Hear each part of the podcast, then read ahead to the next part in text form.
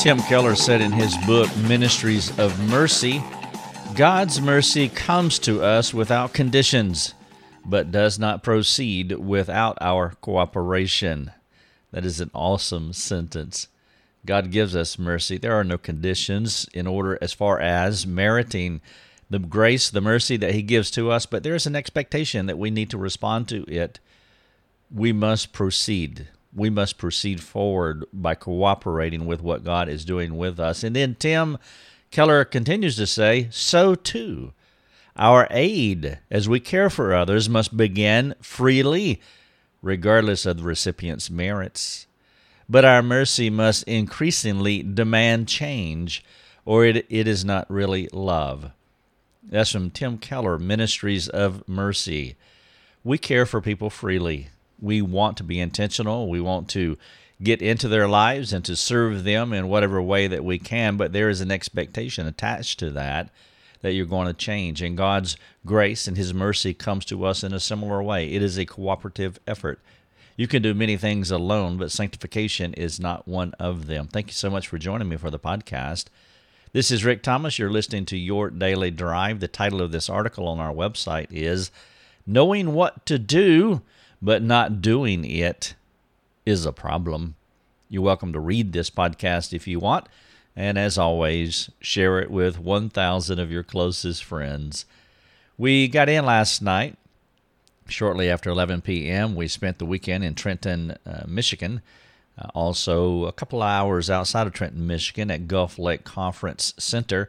The first part of our trip was at Gull Lake as we uh, led a marriage retreat for Community Bible Church, and then we uh, went to Trenton uh, to the church, the actual building, Community Bible, and we spent the rest of the weekend there. Three times at the marriage retreat, I did speak, and then three times at the church meeting on Sunday. I I spoke uh, the sermon. On, I, I preached the sermon on Sunday morning, and then they had Sunday school, and then after the Sunday school, they had an informational meeting where uh, a group of folks gathered to ask me about our mastermind training program, our all online training program, as well as uh, what's involved in starting a counseling ministry in a local church. It was all the meetings were great, they were interactive, and we met some new friends and uh, it was truly edifying. And then we uh, traveled to Lake Michigan, which was a couple of hours away, Holland, Michigan specifically, and we spent some time with some friends of ours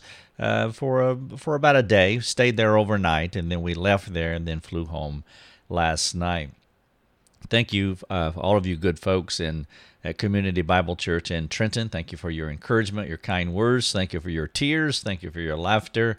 Rocky and Tony, it was so good to meet you and and so many other wonderful people there. Paul, thank you for uh, spending time with me to uh, talk to me about singing and playing instruments and so forth. I'm looking forward to those CDs that you provided for us. Thank you so much for your generosity. And all the other good folks there, Ken and Larry, the pastors that served there, and, and many more. It was truly a joy to speak to you all. If there's any way that we can serve you, Community Bible, please reach out and let us know. And that also applies to the rest of you as well. We have a contact button in the bottom right of our website, and you can contact us. Sometimes it's live and we're online, and you can ask us direct questions. But either way, if we're not there, you can leave a message and we will definitely get it because it comes right to us. And so our desire is to serve you, and so you let us know. The title of the podcast and the article on the website, Knowing What to Do but Not Doing It, is a problem. James said it this way in 417. He said, So whoever knows the right thing to do and fails to do it, for him it is sin. In the divine wisdom of God, he has he has put part of the change responsibility on you and on me that we make the necessary adjustments so that we can glorify Him.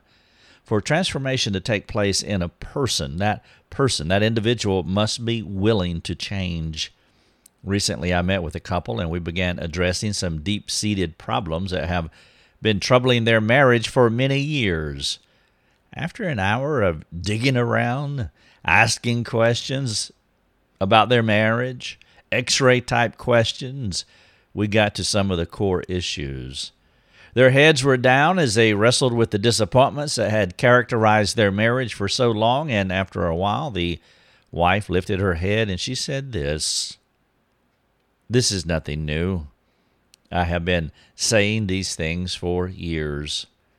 What was interesting about her comment was that I did not tell them one thing in over 60 minutes of examination that they did not already know.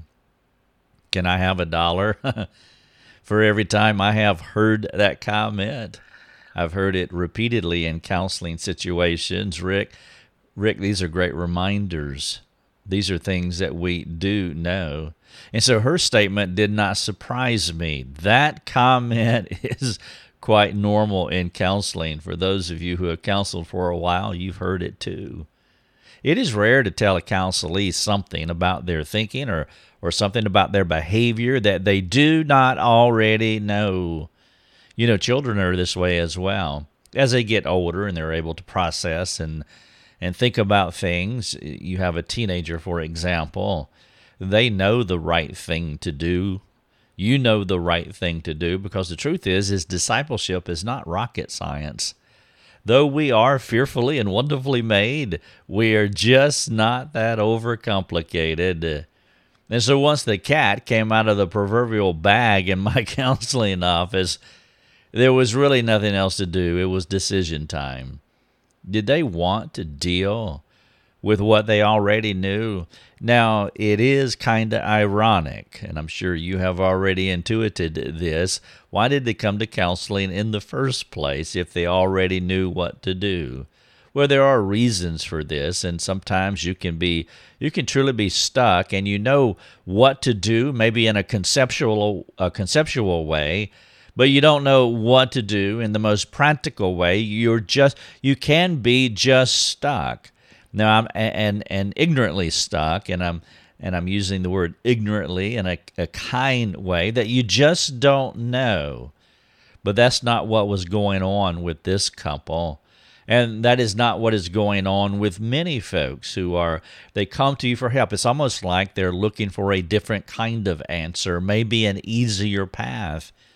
And I've had that person hang their head down in a counseling office as well. They truly wanted a different path. They knew what they should do, they knew what the right thing to do. You'll also see this in premarriage counseling as well. When you begin to discover things or unpack things, maybe one of the lovers begins to realize that maybe this is not a good decision for me to make.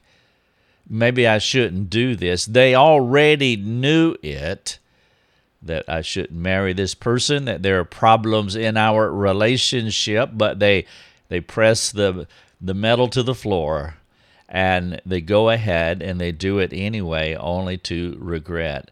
There is something to having a sensitivity to the Spirit of God when God illuminates your mind as informed by God's word and and you sense that this is truly the thing that you ought not to do, well, you ought not to do it.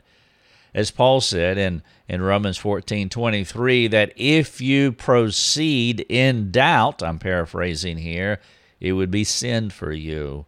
You must proceed in faith.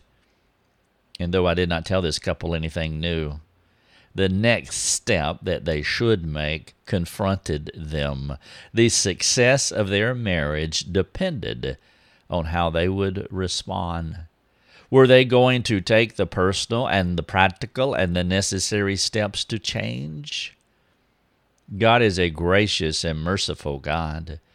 He is long suffering and kind to his children. His patience and kindness come to us not because we have earned it, but because he is good and he enjoys showing favor on us. But we are not allowed to take that grace for granted. It's called presuming on God's grace. David said it this way in 1913 of of Psalm of, of the Psalm 19. He said, Keep back your servant also from presumptuous sins. Let them not have dominion over me. Just because God is gracious to you, it would be foolish to presume on it. Teenager, if God is speaking to you now and you know what to do, do not take God's grace for granted. Respond to Him at this moment.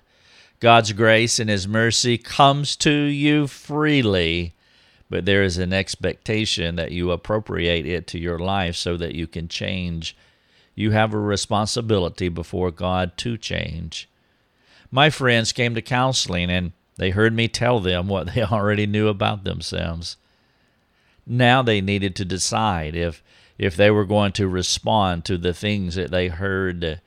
Perhaps you have been like this in your own life that that you were being unkind to someone, maybe a spouse, a parent, maybe a child, a friend, and as you were being unkind to them, uh, God was pricking your heart letting you know that you need to stop what you're doing right now. You know what to do. God's mercy came to you, He illuminated you, reminded you that you should not do this. What will you do? Will you put the brakes on your anger? Will you stop doing that to that person? Tim Keller got it right. He said, Mercy must increasingly demand change, or it is not love. Mercy requires a response. It is not freely given just for us to enjoy temporarily. Mercy is extended as, as kindness from God so that we can progressively change into the image of Christ. There was nothing else for this couple to do. The husband and wife knew the truth. By their own admission, it was redundant to them. By the way, I'm not offended. I'm never offended when someone tells me that you've never told me anything. You haven't told me anything that I haven't already that I did not already know. That's not offensive to me. And by the way, I I expect them, whether they say that or not, I expect them to know what I am telling them. I may repackage it or restate it, say it in another way, but I anticipate them already knowing it, especially if they are Christians and have been Christians for a while. Now it was the time for them to change. Paul talked about this in Ephesians 4:30 and following. He said this, "And do not grieve the Holy Spirit of God, by whom you were sealed for the day of redemption." Let all bitterness and wrath and anger and clamor and slander be put away from you, along with all malice. Be kind to one another, tender hearted, forgiving one another as God in Christ forgave you. The title of this podcast is Knowing What to Do, but Not Doing It is a Problem. I was sharing the quote from Tim Keller God's mercy comes to us without conditions, but does not proceed without our cooperation. Here's your call to action. I have a few questions for you.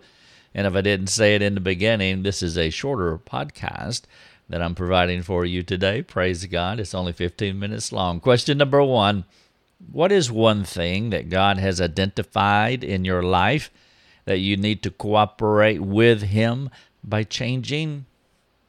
Take some time. Think about it. Uh, speaking of teenagers in love or young people in love, I there have been situations where uh, one of the lovers they pause as they begin to reflect upon their relationship and and rather than proceeding they knew that they needed to change and they called off the uh, called off the relationship. That is a beautiful thing. Number 2 list it list at least two other specific things in your life that you need to work on regarding your sanctification Number three, ask a friend to help you apply God's empowering grace in your life so you can change. And then finally, number four, if you know you need to change something but are unsure of the right steps or the proper diagnosis of the problem, I want you to ask us. It would be our joy to serve you. Jump on our free forums and share with us what's going on, and we will respond to you. Thank you so much for listening to the podcast. Your Daily Drive is a production of rickthomas.net, a global community that is seeking to live more productive and inspiring lives. If you'd like to learn more about our community, please go to rickthomas.net. rickthomas.net.